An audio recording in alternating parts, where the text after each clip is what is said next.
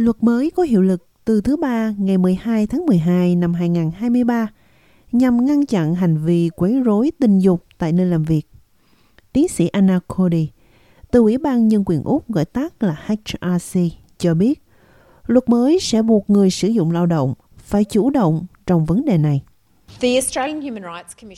Ủy ban Nhân quyền Úc đã soạn thảo một số hướng dẫn, trong đó có 7 lĩnh vực chính mà người sử dụng lao động phải hành động và bốn nguyên tắc họ cần sử dụng để hướng dẫn những hành động này.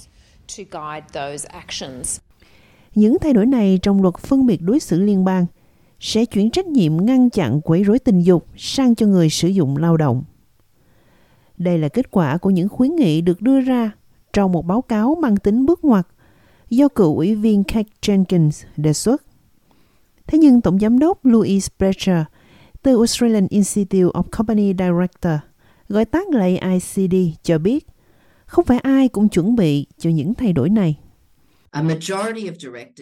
Phần lớn các giám đốc, đặc biệt là một số lượng đáng kể các giám đốc nữ cảm thấy rằng hội đồng quản trị của họ thực sự không hiểu biết đầy đủ về vấn đề này.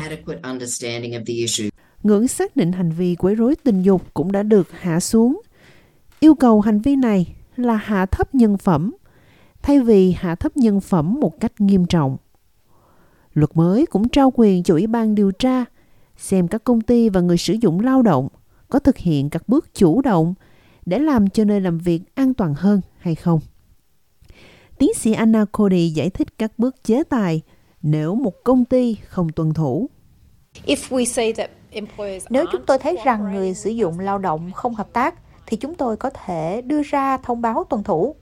Nếu họ không tuân thủ điều đó, thì chúng tôi có thể đệ đơn lên tòa án liên bang để nhận lệnh từ tòa án liên bang. Cuối cùng có thể là các hình phạt tài chính có liên quan.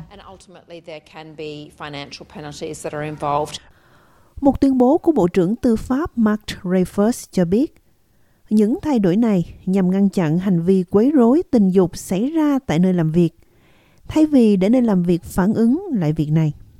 Theo dữ liệu mới nhất của nhà thống kê Úc, 1,7 triệu người đã bị quấy rối tình dục trong khoảng thời gian từ tháng 3 năm 2021 đến tháng 5 năm 2022.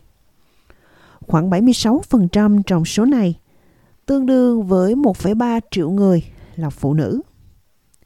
Một trong những nạn nhân đó là Jessica, người đã nói chuyện với SBS về trải nghiệm của cô với vấn nạn quấy rối tình dục và phân biệt giới tại nơi làm việc. Uh, Ngôn ngữ sử dụng trong môi trường này là kiểu nói chuyện cực kỳ mạnh mẽ, nam tính, đậm văn hóa nam giới.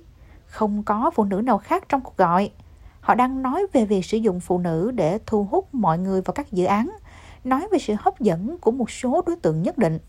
Điều đáng lo ngại nhất là khi họ nói về dữ liệu, họ sử dụng bộ phận cơ thể của phụ nữ để mô tả dữ liệu đó.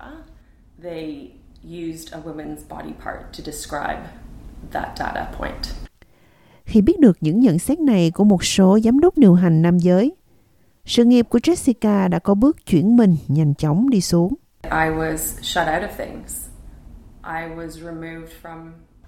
Tôi bị loại trừ khỏi mọi thứ. Tôi đã bị loại trừ khỏi các chương trình và dự án đặc biệt. Việc tiếp xúc với các giám đốc điều hành khác bị hạn chế. Tôi bị đề nghị sa thải khi tôi kể lại những gì đã xảy ra và khiếu nại của mình. Tôi nhận được một số tiền để ký NDA là một thỏa thuận không tiết lộ. Tất cả để khiến tôi im lặng. Bộ trưởng Tư pháp cho biết, Ủy ban Nhân quyền sẽ nhận được 5,8 triệu đô la trong vòng 4 năm để thực thi công việc. Đa số các giám đốc hội đồng quản trị nói rằng họ nhận thấy luật mới sẽ cải thiện văn hóa nơi làm việc.